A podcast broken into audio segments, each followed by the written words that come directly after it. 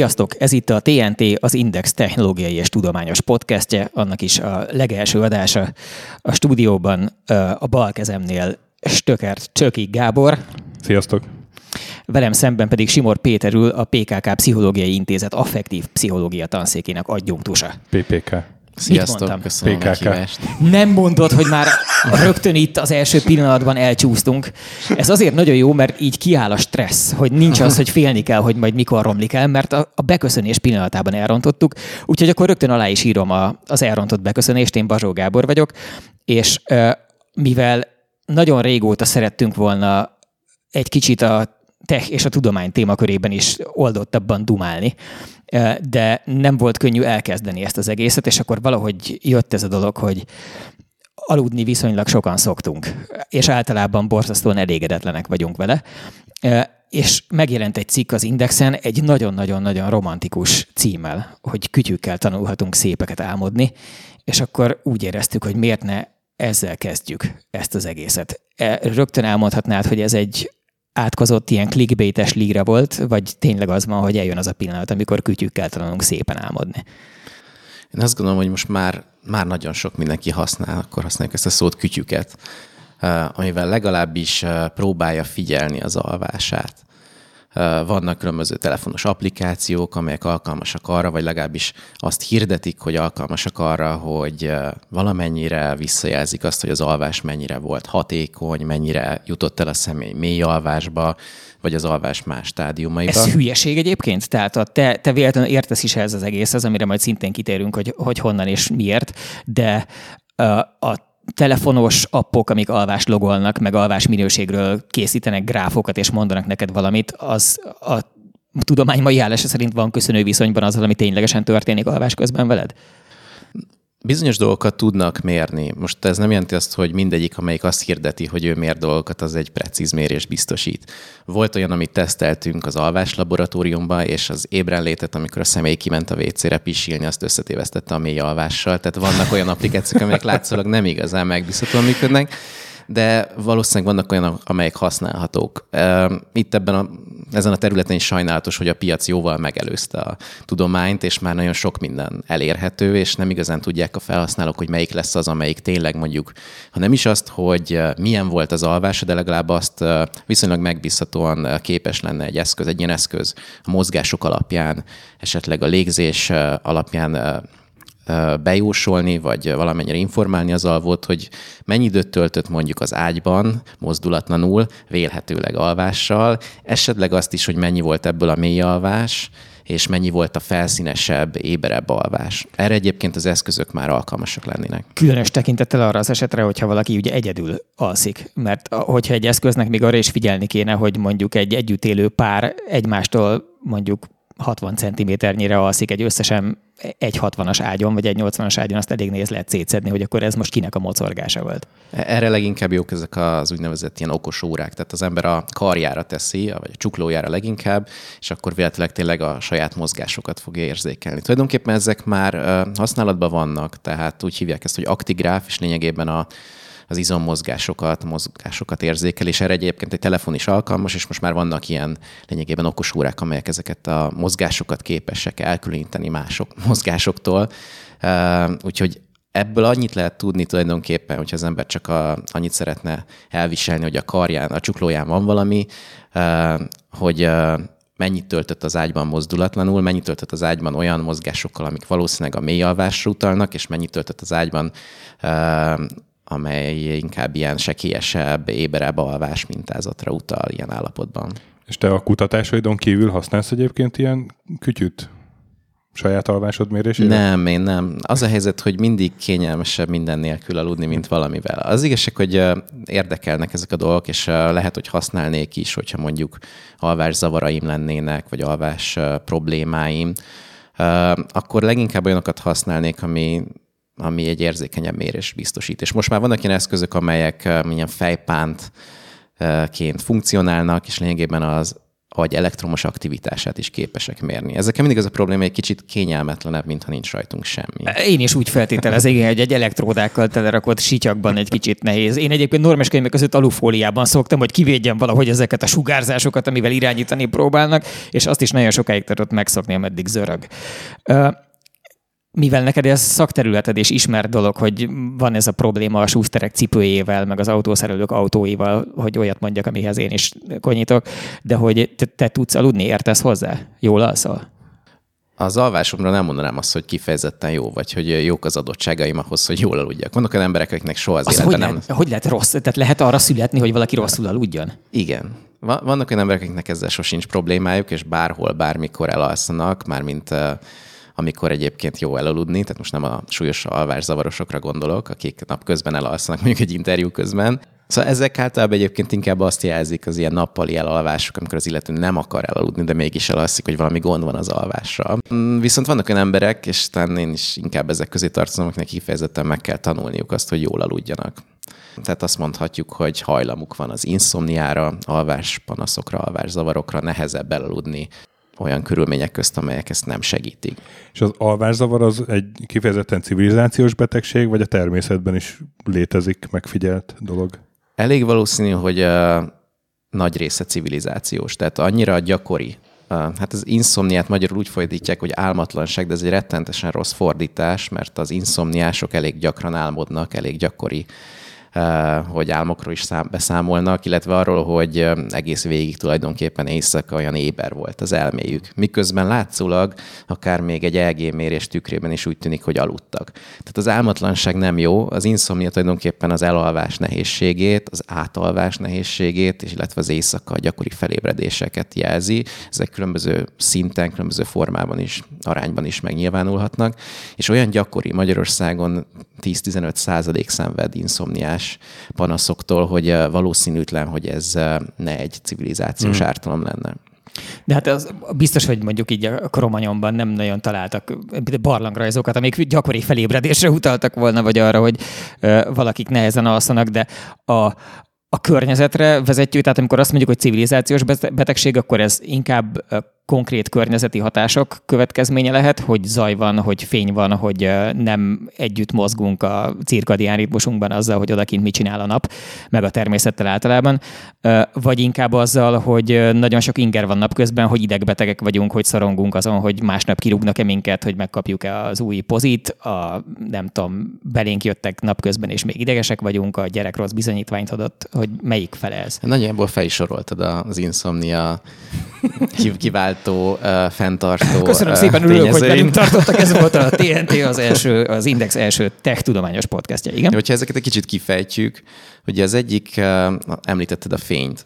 Ugye előfordulhat az, előfordulhat az, hogy túl sok a fény, vagy olyankor jön a fény, amikor nem kéne neki, de az is, hogy nincs elég fény. És uh, a jelenleg napjainkban mind a kettő fennáll. Tehát előfordulhat az is, hogy akkor kapunk, akkor jutunk fényhez, amikor leginkább sötétben kéne már lennünk, amikor az elalváshoz kéne készülődnünk. Ugye a leggyakoribb ez a képernyő használat, ami úgy tűnik, hogy egy ilyen kockázati faktora az inszomniás panaszoknak.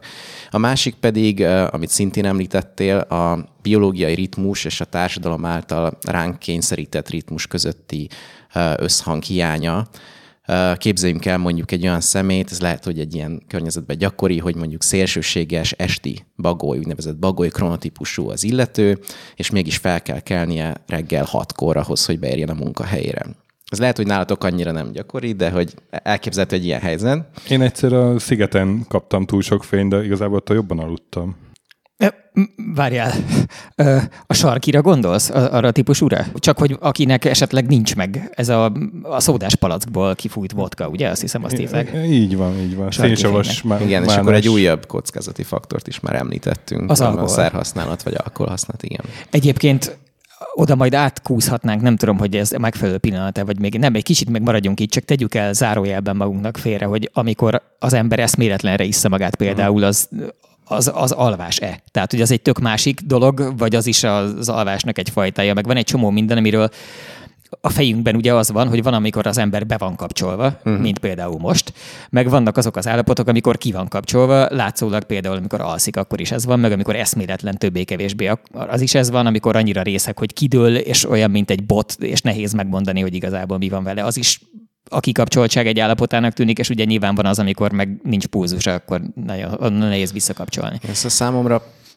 ezért nagyon érdekes az alváskutatás, vagy ez egyik tényező, ami miatt annyira érdekes, hogy látunk viselkedéseket, hogy valaki fekszik mozdulatlanul, és mögött számos, nagyon különböző állapot rejtőzik. És egészen más egy alkohol által kiütött ember, egy altatásban lévő ember, egy kómában lévő ember, vagy egy alvó ember, vagy az a éjszaka különböző stádiumaiban egy alvó ember. Szóval ez kicsit olyan, mintha egy barlangász lennék, és azt látom, hogy egy ilyen ismeretlen világ van e mögött tulajdonképpen, és mondjuk akkor az álmok valahogy ezek a barlang rajzok, amiket a végén még fel is fedezünk, ami valahogy egy ilyen desszert a végén, és még izgalmasabbá teszi ezt a területet. Ez csoda jó lesz, és ide mindenképpen jöjjünk vissza, csak nem akarom, hogy elfelejtsük, uh-huh. ahogy a stöki ott tartottunk, hogy a stöki bebombázott sarki fényel a, a És, és utána um, nagyon jól alud, szóval de hogy a fény egyébként nem segít. elmondani, hogy tegyünk fel, hogy van egy ilyen esti kronotípusunk, egy bagoly kronotípusú személyünk, akinek nagyon nehezére esik alkalmazkodni egy olyan ritmushoz, ami azt jelenti, hogy reggel föl kell kelnie, de azért megpróbálja, és hát úgy gondolkodik, hogy ahhoz, hogy ő reggel hatkor fel tudjon kelni, ahhoz le kéne feküdni este tízkor, ahhoz, hogy egy viszonylag hosszabb ideig aludhasson, és amikor tízkor lefekszik, akkor azt tapasztalja, hogy egyáltalán nem álmos, pörög az agya ezerrel, azon gondolkodik, hogy holnap mit fog csinálni, mit kell csinálnia, mindenféle emlékek jutnak eszébe, és ettől egy idő után, olyan 10-20 perc múlva, amikor rájön arra, hogy neki aludnia kéne tulajdonképpen, de már fél tizenegy van, egyre idegesebb lesz. Egyre többet forgolódik, és tulajdonképpen már attól ideges, hogy nem tud aludni. Meg a sok forgolódás, ugye ilyen éberre mozogta magát, fölment a púzusa, és onnan már reménytelen. Ez egy klasszikus inszomniás helyzet, nagyon rosszul fog aludni, és aztán talán egy és kettő körül nagy nehezen elalszik, de hatkor már ébrednie kell. Egész nap nagyon fáradt, akár még így el is alszik egy kicsit, és amikor jön a következő éjszaka, akkor megint eszébe jutnak ezek az emlékek, amikor este megpróbál lefeküdni, aludni, és nyilván ez nem egy-két alkalommal alakul ki, de hogyha a hálószoba a saját tágy élményével az az élmény társul, hogy én ezen a helyen nem tudok aludni, akkor egy ilyen helyzet is kialakíthat hosszú oh. távon egy inszomniát. Tehát így kondicionálja is magát idő után szegényként a rossz alvásra. Egy kondicionálás történik. Mint hogyha a kutyust állandóan, nem tudom, orba pöckölnénk, amikor föl akar mászni az ágyra, és akkor egy idő után nem kívánna Idő után nem, nem akar fölmászni. Ugye mi mégis oda megyünk, és egy ilyen folyamatos erőfeszítést teszünk inszomniásként arra, hogy elaludjunk, és ezt azért lehet sejteni, hogyha egy kicsit így józan parasztéssel belegondolunk, hogy erőfeszítéssel elaludni viszonylag nehéz. Tehát ez olyan, mint erőfeszítéssel relaxálni. Tehát, hogy az elalvásnak az egyik jellegzetessége, hogy úgy engedem, úgy elengedem a kontrollt, úgy hagyom, hogy megtörténjen velem, és ez az, ami nagyon nehezükre esik az inszomniás személyeknek. És az egyik ilyen kockázati tényező mondjuk az, hogy úgy próbál elaludni, akkor próbál elaludni, amikor neki igazából a biológiai ritmusa még egy ilyen éberebb állapotot diktálna.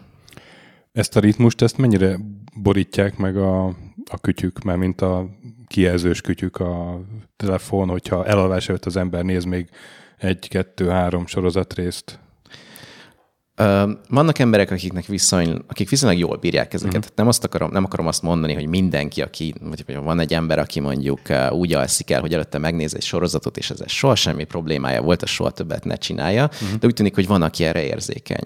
És a fény az tudja állítgatni tulajdonképpen a mi ritmusunkat, hogyha este, éjszaka, elalvás előtt jutunk fényhez, ez esetben a, ez a kék fényhez, akkor az a ritmusunkat egy ilyen későbbi időszakra tolja. Azt tanulja ebből meg a szervezetünk, hogy hát még nappal van, uh-huh. úgyhogy elaludni egy kicsit később kell. Hogyha a fényt viszont reggel kapjuk, kora reggeli időszakokban, akkor előre hozza a ritmust, mert azt mondja a szervezetnek ez az információ a külvilágból, hogy reggel van, most kell aktívnak lenned, és majd jön szépen az éjszaka. Akkor Tehát meg a... kell nincs mit tenni, meg kell tanulnunk reggel felébredés előtt nézni sorozat részeket, és akkor végre jól fog indulni. Tehát akkor a szervezetet nem lehet arra kondicionálni, hogy figyelj, most néztem két sorozatrészt, de most már aludni kell.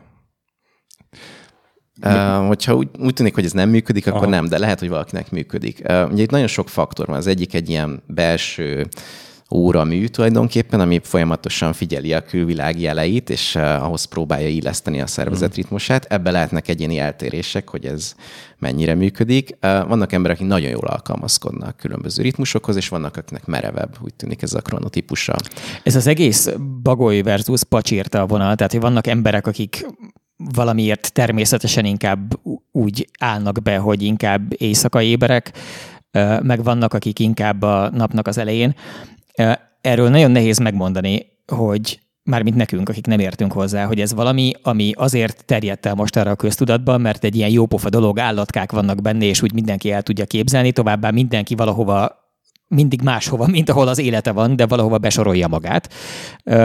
Vagy ez valami, ami egy a tudomány szerint is létező dolog, mert nem tudom, evolúciósan értelme volt annak, hogyha nem mindenki ugyanakkor álmos, akkor nem az van, hogy mondjuk este 9-től meg lehet tenni a kartfogú tigrisnek egyesével nyugodtan mindenkit, hiszen úgyis mindenki aludni fog. Vannak nagyon izgalmas vizsgálatok, olyan természeti körülmények között élő népek körében végzett vizsgálatok, ahol ugye nincsenek mesterséges fényviszonyok, nincsenek ilyen mesterséges ritmus szabályozók, és úgy tűnik, hogy egy ilyen 30-50 fős közösségben nagyon kevés nap során azoknak a perceknek a száma, amikor mindenki egyszerre alszik. Tehát nagyon, még egy ilyen kis közösségben is úgy tűnik, hogy nagyon nagy a variabilitása a napszaki ritmusoknak, annak, hogy ki mikor van ébren és mikor alszik. És ahogy említetted, ez könnyen értelmezhető egy ilyen evolúciós szempontból.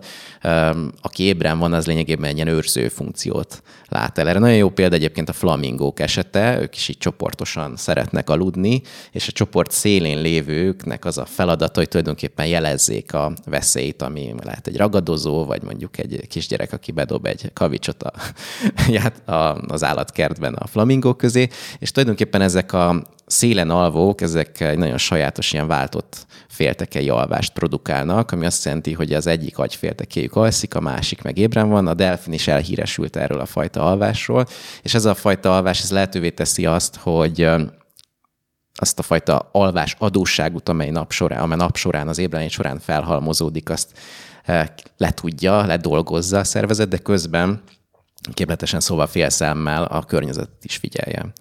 És hogyha vannak, ugye az emberek ezt nem annyira tudják csinálni, úgy tűnik, de egy ilyen közösségben, hogyha vannak olyanok, akik képesek tovább ébren maradni, vagy mondjuk nagyon hamar felkelnek már akkor, amikor még csak épp hajnalodik, ők is betölthetnek ilyen őrző funkciót, és őrizhetik a szépen mélyen alvó kálmát közben. Továbbá ugye evolúciósan képessé válunk a három műszakban, gyárban dolgozásra, mert mindig van valaki, akinek végül is egész jól fog ez is kijönni. Ha már úgyis szóba jött ez az egész váltott féltekés dolog, a, amikor az ember alszik, akkor most így térjünk vissza oda, amit így az előbb megnyitogattunk véletlenül, hogy a nem ébren létnek a különböző stációi azok szerinted most hogy vannak? Tehát nagyjából milyen, milyen olyan állapotokat különböztetünk meg, amikor valaki a szó klasszikus értelmében nincs ébren, de még mégse halott? Uh-huh. Ez a, tulajdonképpen ez az alváskutatásnak talán az legalábbis számomra a legizgalmasabb területe, hogy uh, milyen tudatállapotok váltakoznak, és uh, azt látjuk, hogy miközben úgy látszólag ez egy elég unalmas helyzet, hogyha valakit kívülről 8 órán át figyelünk, amint alszik, akkor mi is elég elálmosodunk, mert végtelen unalmas nézni. Hogyha az agyhullámokat nézzük, jó, elsőre az is lehet, hogy valakinek unalmas, de utána egy ilyen nagyon izgalmas, változatos világ. Mint a Matrixban, hogy a esnek azok a fura betűk, hát, és ez valaki igen, látja igen. a vörös ruhás nő. Igen, szóval én nézem ezeket az LG hullámokat, és már van, hogy a kisfiam oda és felismeri, hogy na, itt biztos felébredt, tehát hogy lehet ezt már így lehet olvasni ezekből a jelekből. És vannak olyan részek, ahol azt mondja, most ne nézz oda, most ne nézz oda, a bácsi nagyon csúnyát álmodik. Szerintem egy ponton ide is lehet, hogy el fogunk jutni, de itt még nem tartunk. Szóval minden esetre a, az elalvásnak van egy ilyen tankönyvi mintázata, hogyha nagyon álmosak vagyunk, nagyon sokáig voltunk ébren, vagy mondjuk egy egész éjszaka, előző nap ébren voltunk, akkor az alvásunk fokozatosan mélyül. Azt lehet mondani, hogy egyre jobban lecsatlakozunk a környezetről. Az elején még úgy figyeljük, esetleg még így valamennyire értelmezni is tudjuk, hogyha mondanak nekünk valamit, könnyen felébredünk, de szép lassan ez egyre nehezebbé válik. És aztán általában ilyen 90-120 perc múlva ez a mély alvás úgy megszűnni látszik, és elkezdünk arra szólni sekélyesebb alvásállapotok felé, amiből aztán az első ilyen különleges fázis, amit REM fázisnak, vagy paradox alvásnak nevezünk. Ez eltart, ha 10 percig, 20 percig, az éjszaka elején viszonylag rövidebbek ezek a REM szakaszok, és az éjszaka vége felé hosszabbak. A lényeg az, hogy egy ilyen elalvás, mélyalvás, REM fázis, az bezár egy ciklust, és az egész újraindul. Na most ez így nagyon szépen hangzik, és biztos láttatok is ilyen tankönyvi ábrákat az alvás mintázatra, hogy szépen mélyül az alvás, aztán jön a REM fázis, megint mélyül. A valóság viszont nem ilyen. És az új, ered, új kutatások eredményei kezdik ezt a kis ilyen tradicionális és nagyon szigorú kategóriákba soroló uh, alvás szemléletet kikezdeni, és arra hívják fel a figyelmet, hogy tulajdonképpen az alvás az egy ilyen lokális állapot. Tehát előfordulhat az is, hogy most itt az interjú közben nektek bizonyos agyterületeitek, ha nem is teljes területek, de mondjuk elkalandoznak. úgynevezett ezt elkalandozásként élitek meg, és ami az agyatokban történik ilyenkor, az az, hogy egyes ilyen kér, kérgi oszlopok, Hívjuk ahogy sok-sok van, egyes, hogy mindannyian igen, tekervények azt mondják, hogy na jó van, én most itt egy kicsit elalszom. És minél több ilyen tekervény mondja azt, hogy na jó, akkor én is, én is, én is, annál nagyobb lesz a valószínűsége annak, hogy tényleg leesel oda arra a laptopra, ami előtted van, és elalszol. Hogy tényleg konkrétan, része, konkrétan részek elalszol. lekapcsolgatnak közben. Így van. És ez megtörténik napközben, és ezt szubjektíven úgy éljük meg, hogy Jézusom, ez az illető, itt már mindenféről beszélt, én valami egész másra figyeltem. Vannak ilyen elkalandozások, kicsit ilyen álomszerűbb állapotok, vagy mondjuk nagyon elmerülünk valami emlékben, vagy valami nappali fantáziában. És a mögött is lekapcsolás áll, tehát amikor az van, hogy... És nagy valószínűséggel a mögött ilyen... Egy unalmas előadás közben az ember elkezd arról fantáziálni, uh-huh. hogy odakint a szabadban miniszoknyás lányokat hajkurászik a mezőn, és valójában nem is az van, hogy a miniszoknyás lányok foglalkoztatják, hanem az van, hogy lekapcsolódott a mikroökonomi előadásra koncentráló Igen, de tekervény. attól még ne zárjuk ki, hogy nem foglalkoztatják. Tehát lehet, hogy foglalkoztatják, mint hogy csomó minden, sokszor olyan dolgokról álmodunk, amelyek valóban foglalkoztatnak minket. Ezek tulajdonképpen ilyen ébrenlétbe betörő alvás, mikroalvás állapotok. Na most ez egy gazdaság, tudományi óra közben lehet, hogy nem olyan kritikus, de hogyha ez autóvezetés közben történik, akkor ez már egy komoly problémát jelent.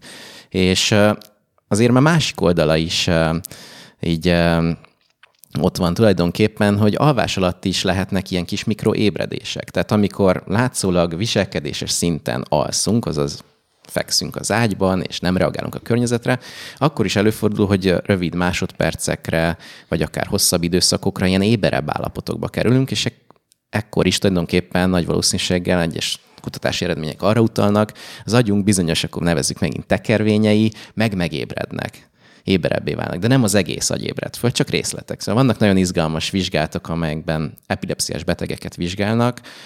Műtét előtt azért, hogy lokalizálni tudják, hogy a rohamnak mi a gócpontja tulajdonképpen, kinyitják a fejtetőt, és beletesznek elektródákat közvetlen az agy felszínére, vagy es- egyes esetekben kifejezetten mélyebb területekre, és akkor lehet nézni azt nem csak madártávlatból, ahogy mi a laborban, hanem hogy tényleg az agy egyes területei milyen jeleket produkálnak. És akkor... Ezt úgy képzeljük el, hogy ott van a szegény epilepsziás illető, akinek először meghámozzák a Így van. koponya csontját, utána meglislékelik, tehát leemelik a kupakot, és ilyen hosszú tüskeszerű elektródákat dugnak be, ami nem feltétlenül csak a felszínen tud érzékelni, hanem van olyan, hogy az érzékelő van, az, az a véjen van, és egészen méretű. Így van. Majd azt mondják, hogy tessék aludni.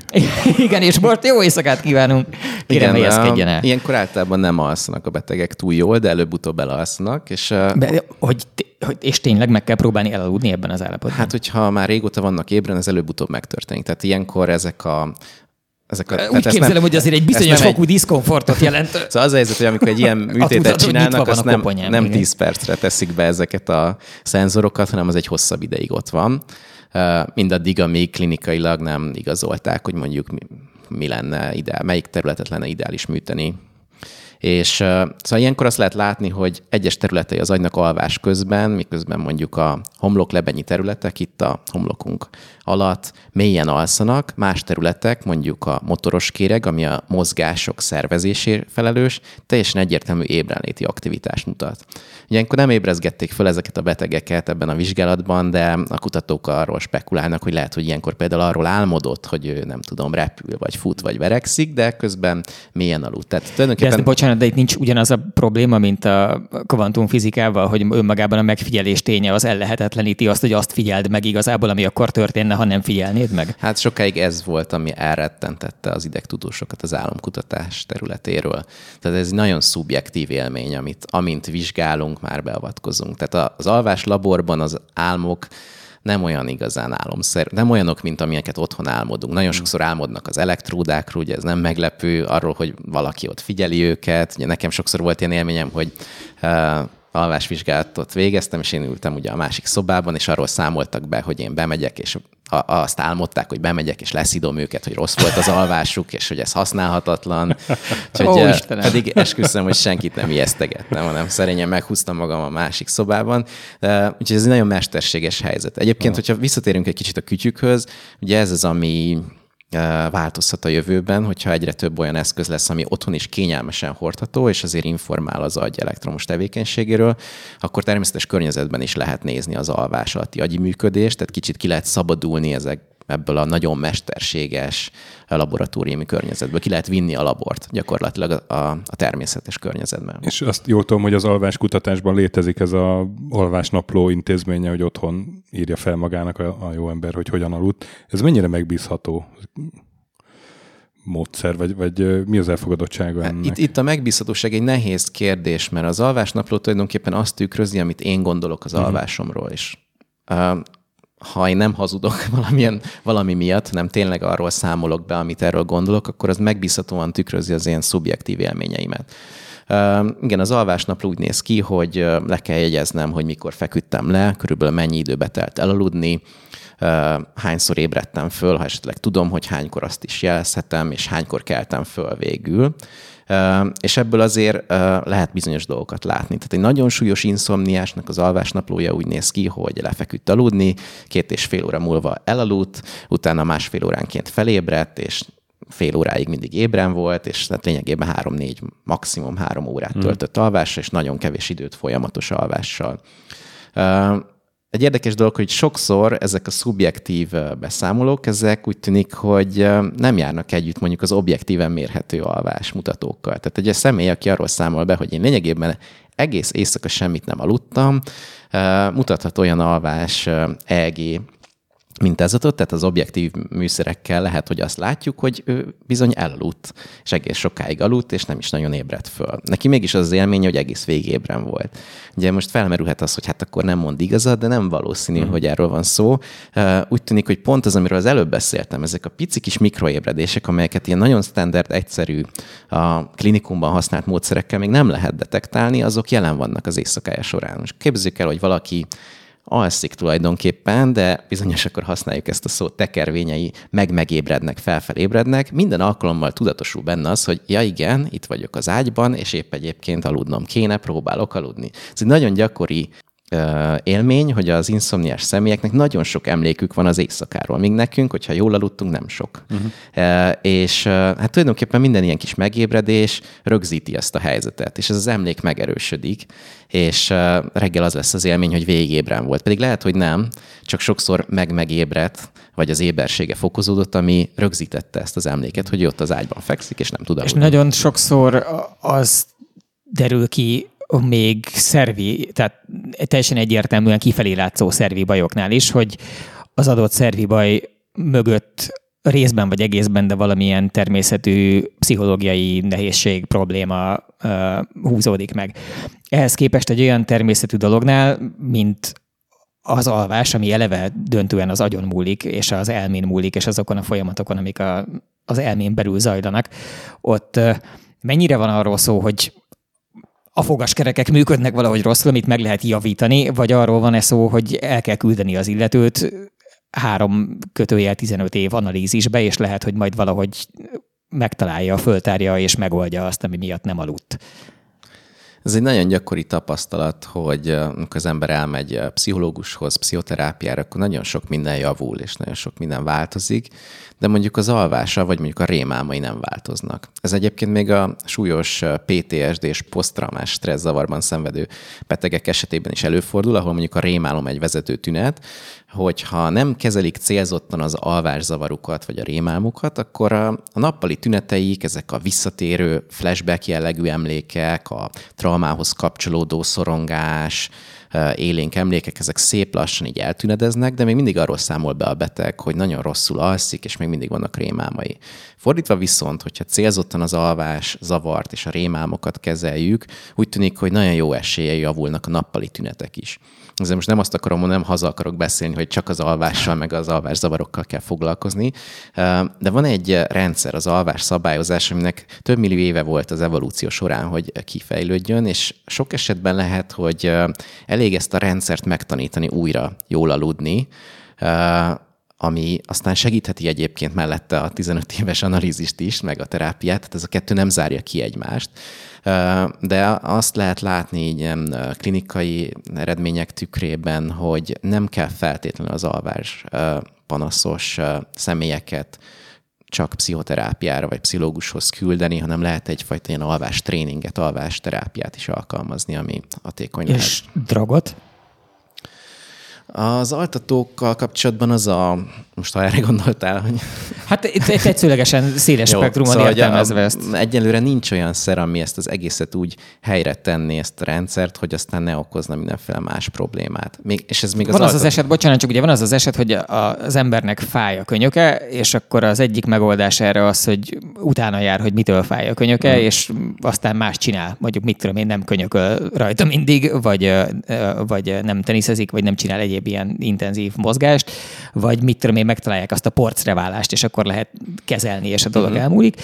Vagy van az az eset, hogy beveszi azt a fájdalomcsillapítót, amitől nem fáj a könyöke, és a napjai látszólag okék, de összességében az történik, hogy egyszer csak hirtelen nem fog tudni többet a könyökével semmit csinálni. Tehát nem mozog a keze, mert csak elnyomta ezt az egészet.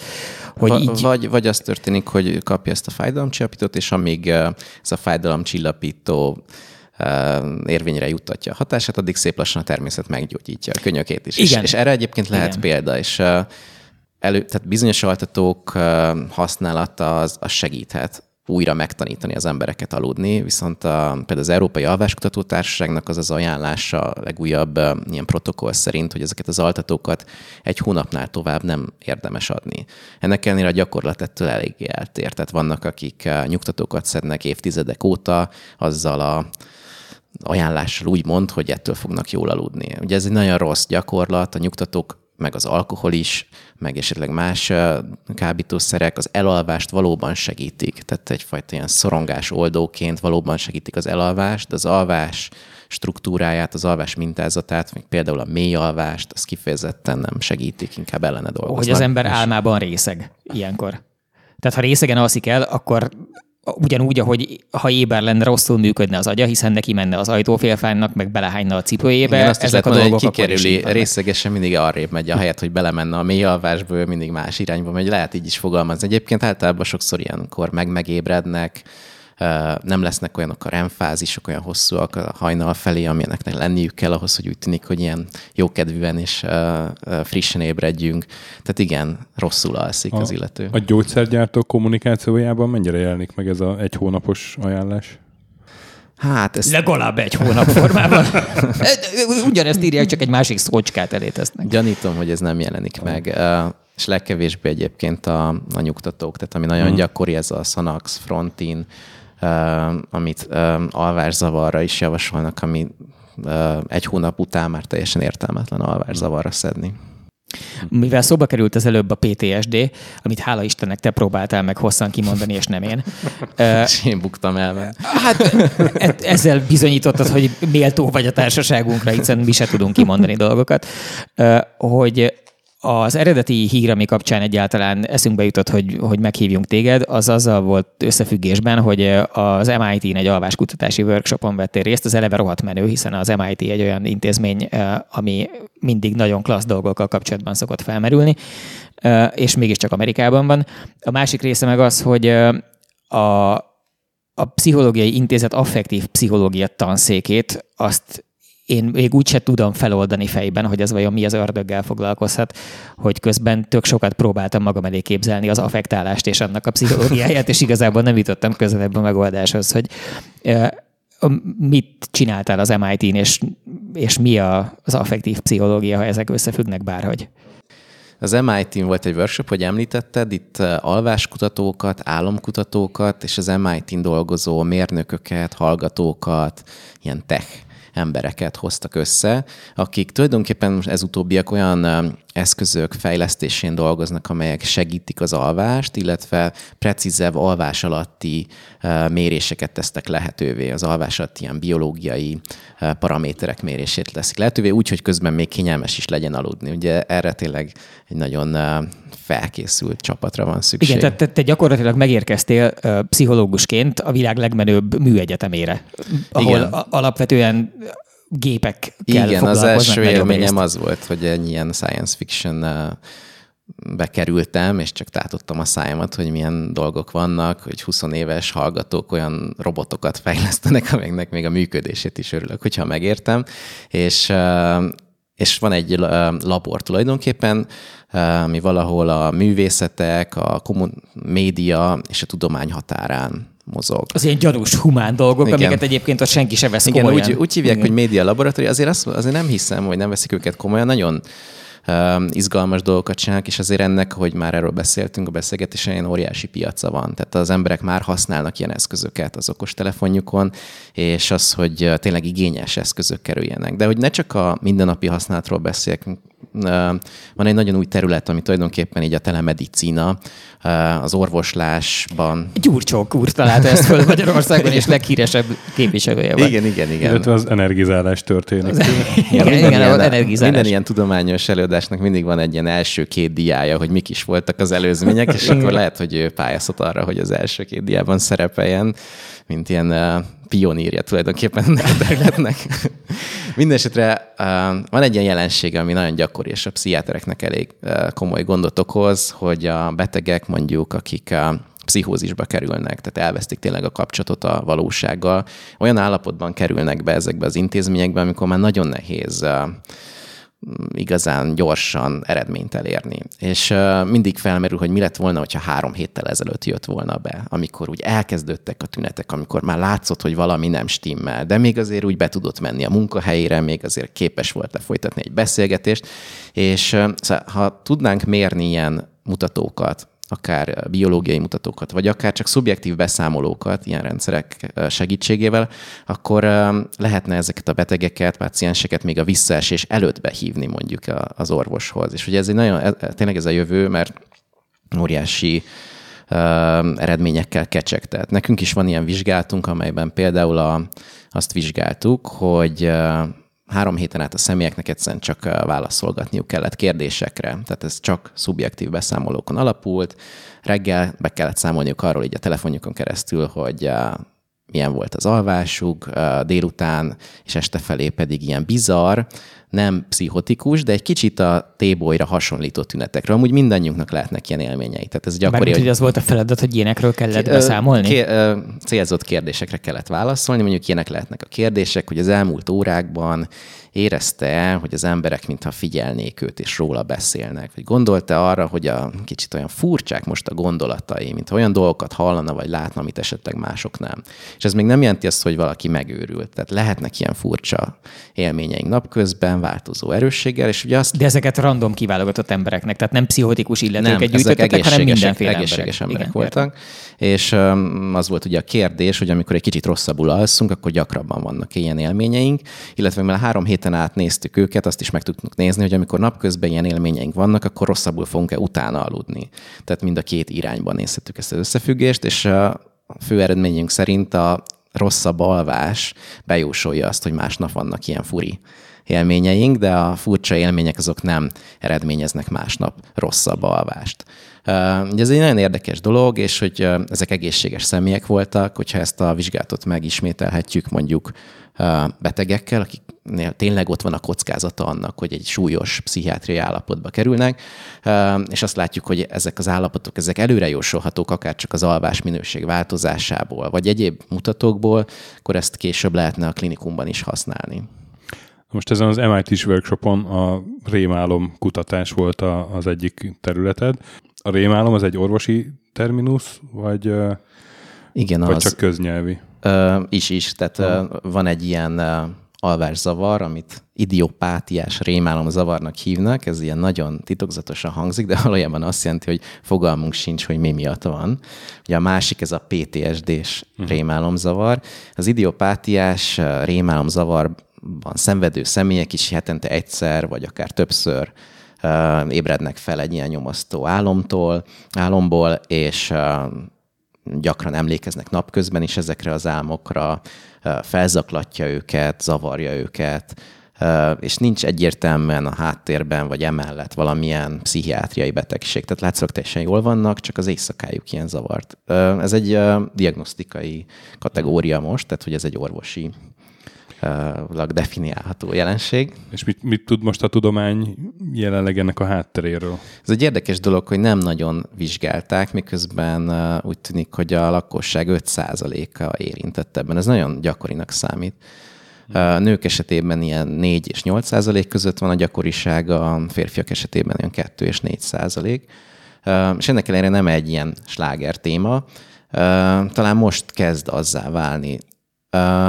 Amit mi látunk, tehát én ezt a témát már tíz éve kutatom, hogy ez egyrészt egy alvászavarként is felfogható, és az, amiről egyébként beszéltem az interjú elején, ez a fajta éberségfokozódás, uh-huh. valahogy az alvást erősítő és az alvást gyengítő, az éberséget erősítő folyamatoknak az egyensúlya, mintha felborulna. És azokban az időszakokban, amikor ők arra szolgatnak a sekélyesebb alvás állapotok felé, mint hogyha éberebben aludnának mint hogyha jobban figyelnének a környezetükre, mint hogy az agyi aktivitásuk egyfajta éberségfokozódást tükrözne.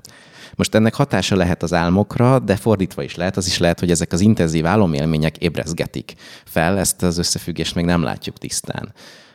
Ezen kívül a személyiségben is vannak olyanok, amelyek úgy megragadhatók, egy, ami például azok, akik gyakran álmodnak rémisztőket, hajlamosak nappal is ilyen nyitottabb fantáziálgatásra, elkalandozásokra, kicsit azt lehet mondani, hogy ezek az én határaik, ezek olyan lazábbak, könnyebben bevonódnak valamilyen érzelmi élménybe, könnyebben átengedik magukat, és lehet, hogy ezért is hatnak jobban rájuk ezek az álomélmények, amelyeket mondjuk egy másik ember csak úgy simán reggel hm. leráz magáról. A, a rémálommal kapcsolatosan az embereknek nagyon visszatérő élményük, hogy fölébrednek belőle. Különös tekintettel arra az esetre, amikor meghalunk álmunkban én nem is nagyon tudom, a, tudok arról, mondjuk most, ahogy így szóba kerül, az is feltűnik, hogy nem is nagyon beszélgettem erről soha emberekkel, de hogy én például azt hiszem, hogy sose haltam meg befejezetten álmomban, hanem olyan volt, hogy valamiért egy nagyon veszélyes helyzet volt, vagy úgy volt, tehát hogy nyilvánvaló volt, hogyha ez egy film lenne, és a realitásban meghosszabbítanám a folyamatot még néhány másodperccel, vagy perccel, akkor az lenne a vége, hogy meg vagyok halva. De hogy mhm. álmomban sosem következett be, mert mint hogy egy ilyen katapultülés kilőné az embert belőle egyszer csak fölébred. Hogy Igen. ez egyrészt ez egy általános dolog, vagy ez most magamból projektálok, hogy ezt az emberek így szokták csinálni, és hogyha meg ne, más is így van vele, akkor miért és hogyan? Én, ha csatlakozhatok saját élményen, én úgy vagyok vele, hogy ha valamelyik szerettem meg, már arra felébredek. Aha. Tehát az egy visszatérő rémálmom, hogy val- valaki, vagy a csajom, vagy a kislányom meghal, és azonnal felébredek.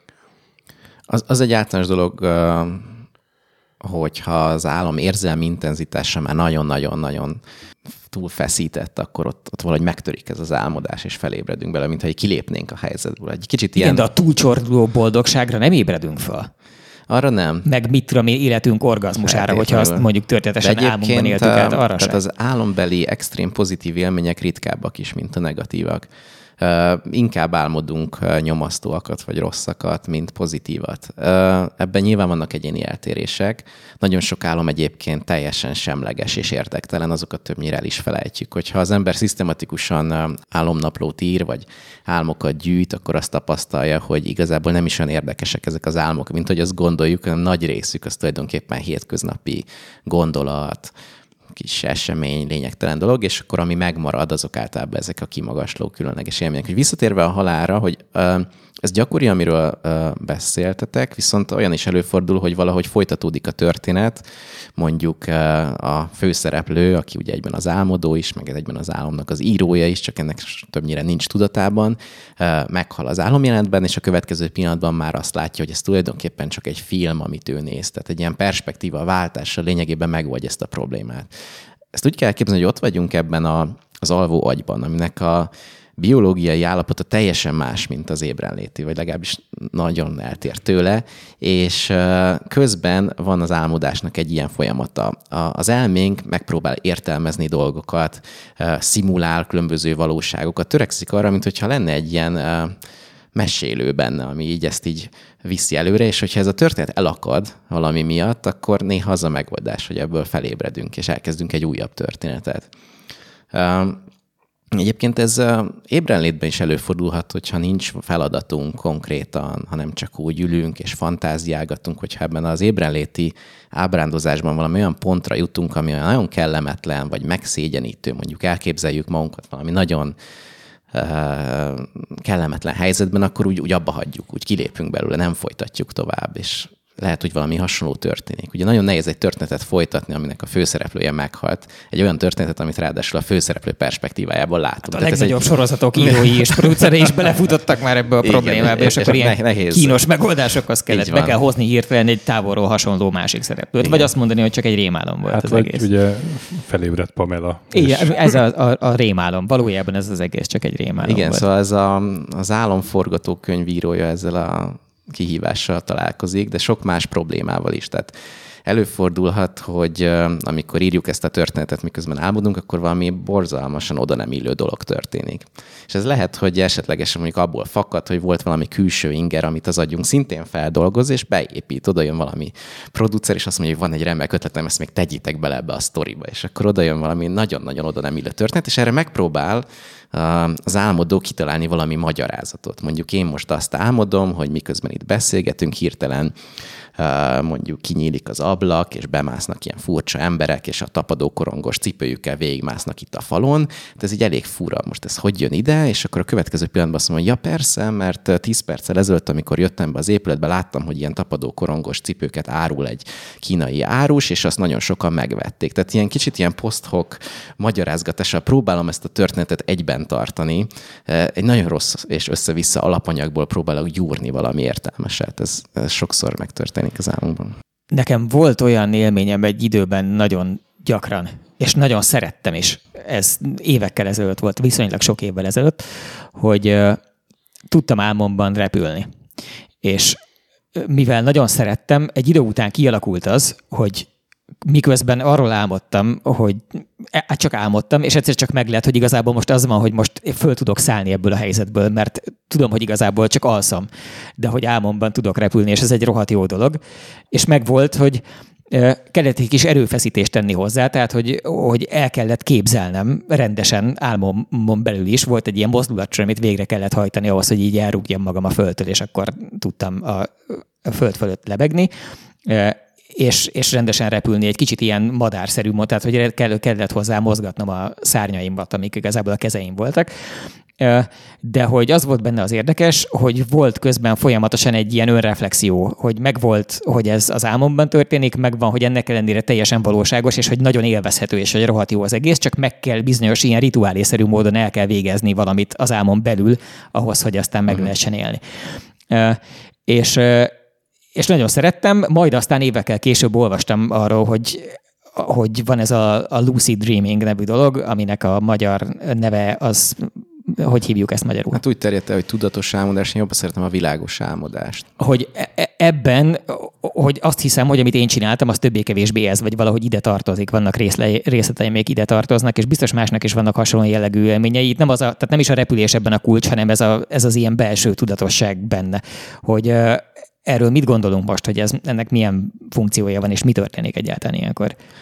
Uh, most hogy az agyban mi történik, arról azért még nem tudunk eleget, mert nagyon kevés ilyen vizsgálat van, és uh, ugye át, ezt lehet a laboratóriumban mérni, tehát vannak ilyen feketőves, világos álmodó bajnokok, akiket meg lehet hívni a laboratóriumba, és akkor képesek ezt az állapotot produkálni, és akkor meg lehet nézni, hogy a mezei remfázisához képest az a remfázisa, amikor ilyen utána a beszámoló alapján ilyen világos álomélménye volt, ez miben különbözik.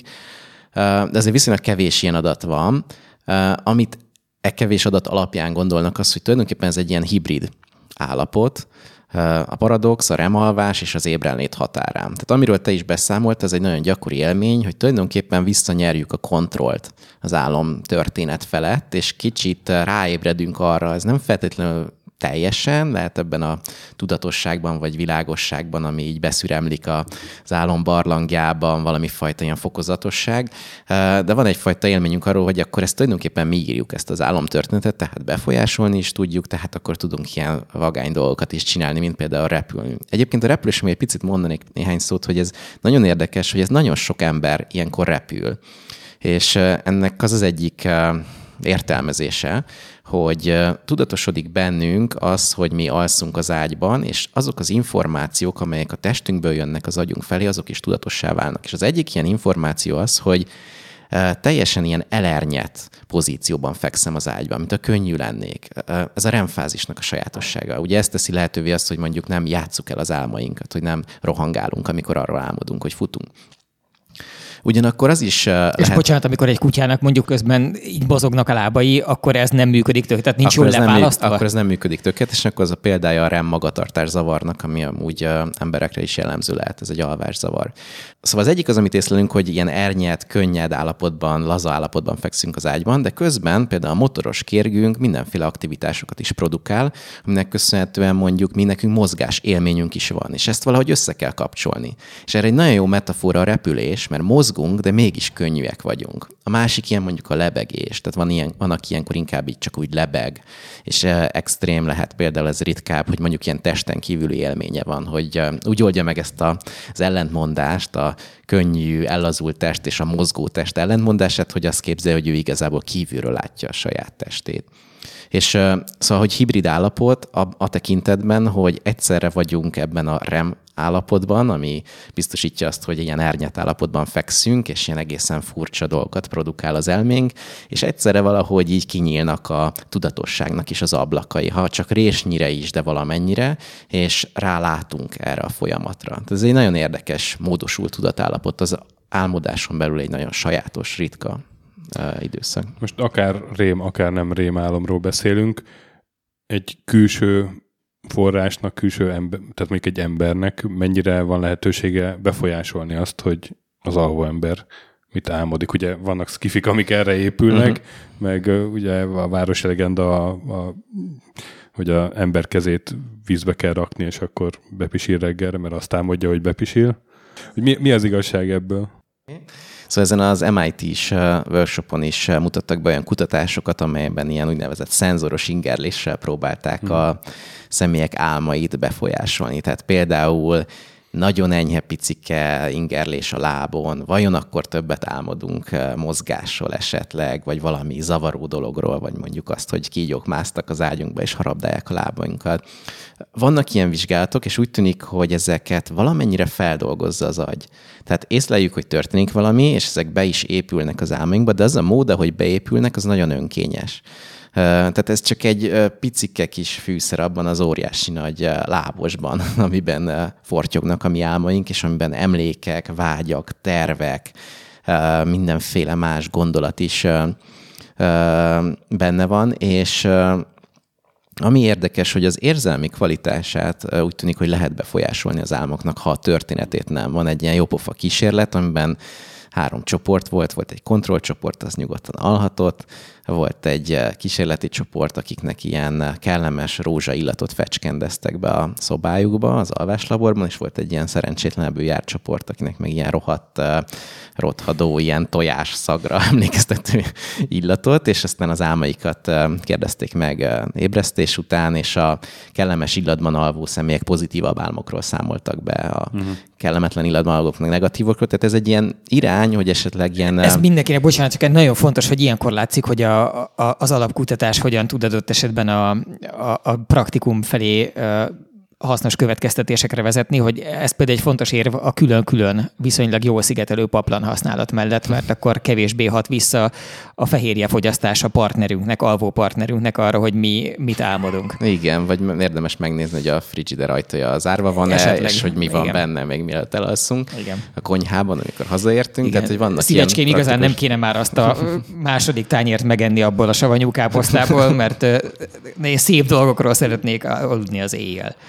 Igen, uh, ugye tudományosan is érdekes, hogy uh, ugye az, a, az illat, a szag információ, az nem ébreszti feltétlenül fel a személy, de mégis úgy be, beszűrődik.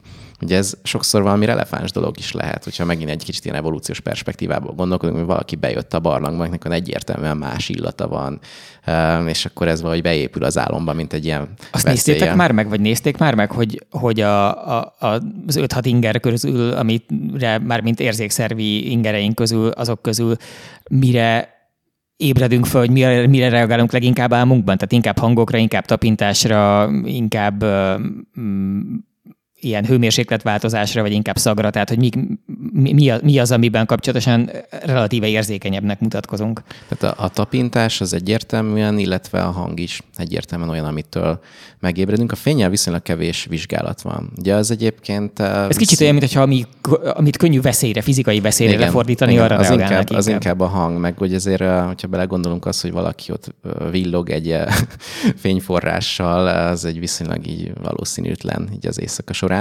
A hanginger az jelezhet veszélyt.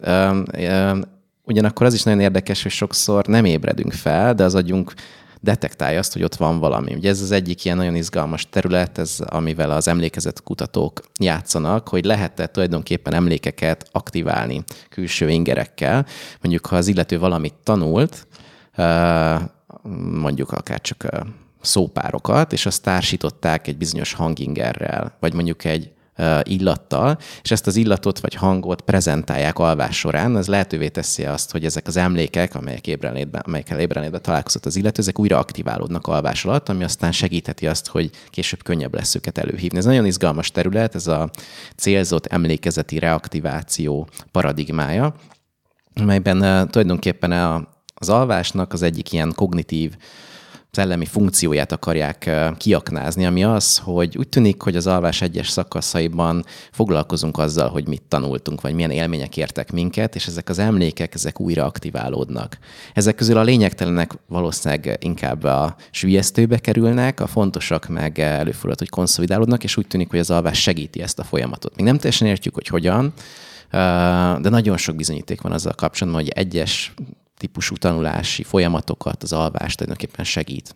De itt a tanulási folyamat segítését azt úgy kell elképzelni, hogy aktívan, aktív figyelemmel el kell végezni a tanulást az ébrenlét szakaszában, és aztán éjszaka az agy csinál valamit ezzel, rakosgatja a dolgokat, amivel segít a tényleges bevésődésében, és nem pedig úgy kell elképzelni, hogy a klasszikus módszer, amikor az ember berakja a tankönyvet mondjuk a Igen. párna alá, Igen. vagy amikor lejátsza a tankönyvet halkan a magnetofonról, miközben hmm. alszik, hogy akkor majd az valahogy beszivárog. Igen, tehát az, az emlékezett kutatásnak az egyik ilyen nagy tanulsága, hogy a, legalábbis a fejlett idegrendszerrel, központi idegrendszerrel rendelkező lényeknek nem elég csak tanulniuk, de kellenek olyan időszakok is, amiket most ilyen divatos szóval offline-nak nevezünk, amelyek lehetővé teszik azt, hogy a korábbi tanulás, amilyen erőfeszítést igényelt, folyamatos odafigyelést, az rögzüljön hosszú távon is, beépüljön. Ilyenkor jobb, ha nem zavarjuk az illetőt.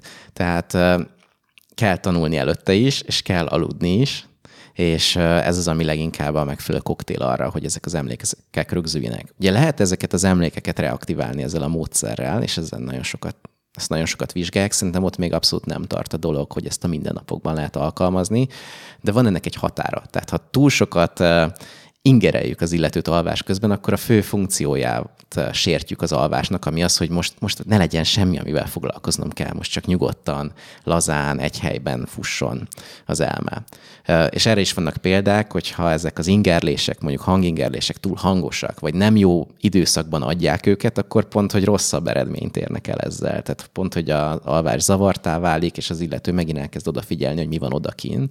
És ezeknek az offline periódusoknak fontos, hogy tulajdonképpen zavartalanok legyenek. Az agy egy nagyon komplikált dolog, hogy sok vélekedés szerint tulajdonképpen messze a legbonyolultabb bármi, amit az emberiség ismer az univerzumból.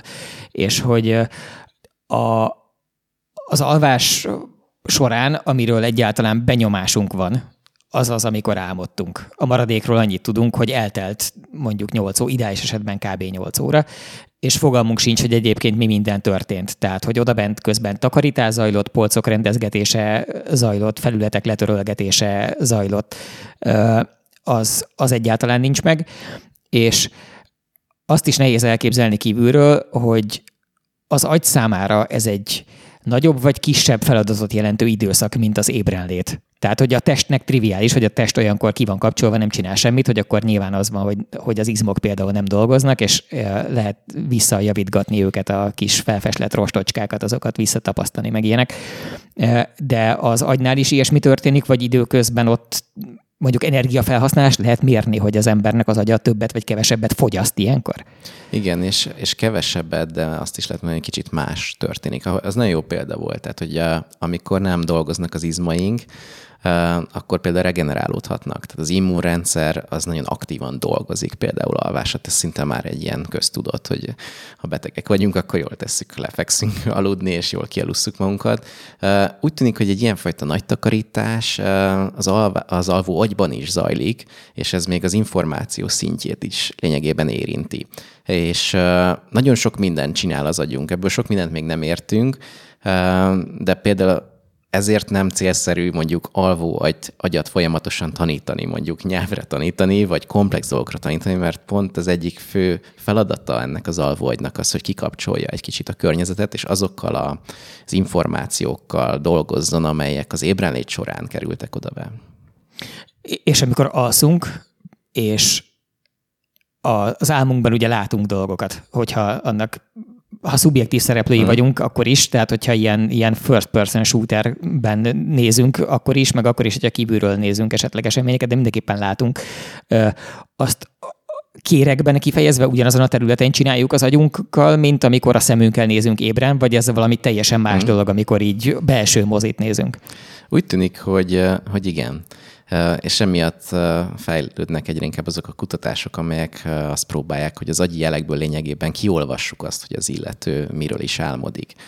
Amikor nagyon mélyen alszunk, akkor ha abból az állapotból ébresztenek fel minket, akkor többnyire nincsenek álomelmi, álomélményeink. Ilyenkor egyébként az agy energiaháztartása is lecsökkent, tehát hogy alapvet energiafelhasználása is lecsökkent, tehát ez tényleg azt lehet mondani, hogy ez egy ilyen alvó állapot, amiben egyébként időnként meg megjelennek nagyon rövid kicsi ilyen éber időszakok. Most az ébert ezt így idézőjelbe kell érteni, tehát hogy mondjuk aktívabb időszakok. De alapvetően próbál ilyenkor az agy inaktív maradni, legalábbis a külső ingerekre nem reagálni, azokat nem feldolgozni. És amikor remfázisban vagyunk, vagy sekélyesebb nem rem állapotokban, akkor viszont egyes területek néha olyan aktivitást is mutatnak, mint ébrenlétben. Tehát előfordulhat, hogy mondjuk az érzelmi információ feldolgozásért felős területek legalább olyan aktívan működnek, mint hogyha mondjuk egy horrorfilmet néznék, vagy mondjuk valami nagyon intenzív érzelmi helyzetben, szituációban, szociális helyzetben lennék. Tehát az alvásnak vannak olyan időszakai, amikor ilyen kis szigetszerűen vannak nagyon élénk és aktív időszakok, de azért az ébrenléthez hasonlítva, mondjuk, hogyha 8 óra alvást egy 8 óra random ébrenléthez hasonlítunk, akkor azt látjuk, hogy az agyi aktivitás azért csökkent amikor álomélményeink vannak, úgy tűnik, hogy valóban így látunk dolgokat lelki szemeinkkel. És ez egy nagy vita az álomkutatásban, hogy az álmodás az olyan, mint a képzelődés, vagy inkább olyan, mint az észlelés. Tehát amikor én azt álmodom, hogy repülök, akkor az tényleg olyan, mint hogyha látnám magam alatt a tájat, mint hogyha egy ilyen, egy ilyen virtuális valóságban lennék, vagy inkább csak olyan, mintha becsuknám a szemem, és ezt elképzelném. De ha tételezzük föl, hogy az ember meg van lékelve megfelelően, hmm. és tele van a feje dugdosva elektródákkal, és közben kinéz az ablakon, ahol azt látja, hogy esik lefelé a szomszéd mm. épület tetejéről a kéményseprő, mm-hmm. és ennek megfelelően nyilván megfogja a gombját a kórházi köpenyén, hiszen azért a fontos dolgokat nem szabad elfelejteni az ilyen feszült pillanatokban sem. És logoljuk, hogy eközben milyen területei mm. voltak az agyának aktívak, és utána azt kérjük, hogy most csukja be a szemét, és képzelje el uh-huh. azt, hogy néz kifelé egy ablakon, és a szomszédház tetérő esik, esik le egy uh, kéményseprő, akkor ugyanazok a területek aktívak, mert végül is technikailag a lelki személyőt, ha úgy veszük, ugyanaz jelenik meg, vagy ez egy teljesen másik területet aktiválta, hogy föl kell idézni. Az erős lenne, hogy azt mondom, hogy ugyanazok, de nagyon jelentős az átfedés, és akkor is, amikor a valóságban esik le a kéményseprő. Tehát, hogy mind az észlelés, mind a képzelet, mind az álmodás úgy tűnik, hogy azokat a rendszereket hasz, ugyanazokat a rendszereket használja. Tehát nincs külön egy álom szekció tanszék az agyunkban, nincs külön egy képzelő tanszék az agyunkban, ezek ugyanazok a rendszerek, amelyek azért mutatnak eltéréseket, tehát nem ugyanaz, de azok a rendszerek, azok a hálózatok, ezek jelentős átfedést mutatnak. Ezeket még nem tudjuk olyan precizitással mérni sem egyébként, de például az álom dekódolásnak a, az iránya az az, hogy a, megtanulják, egy személy mondjuk nagyon-nagyon sok ingert lát ébren, és egy szkennerrel nézik, hogy az agyában milyen aktivitások történnek, és közben egy tanuló algoritmus megtanulja azt, hogy ez a személy, amikor emberi arcokat lát, akkor itt és itt van aktivitásfokozódás, amikor házakat lát, akkor ott, amikor kulcsokat lát, ott, amikor ételeket, akkor ott, és hát utána, amikor elalszanak egy ilyen szkennerben, akkor is ilyen aktivitásokat produkál, és ez alapján valamilyen, valamilyen megbízhatóság, ez kb. ilyen 70-80 százalékos, meg lehet mondani, hogy ő miről fog beszámolni, ha felébresztjük, miket fog és látni már most ott tartunk, hogy ezt most 70-80 százalékos Igen, most ott tartunk, sőt, hogyha egy ilyen rendszer megtanulja, hogy az egyik illető agyában milyen aktivitások vannak, amikor ilyen és ilyen dolgokat lát, akkor egy olyat, akit előtte nem tanult, tehát egy másik személy álmát is valamelyest, az már nem 70-80 százalék, hanem inkább 60, ki tudja így olvasni. Ez, ez mennyire invazív ez a az adat kiolvasás, tehát ez a fejlékelős változat, nem, vagy nem, ez, ez, egy a, ez a szkennerben, tehát ez az MR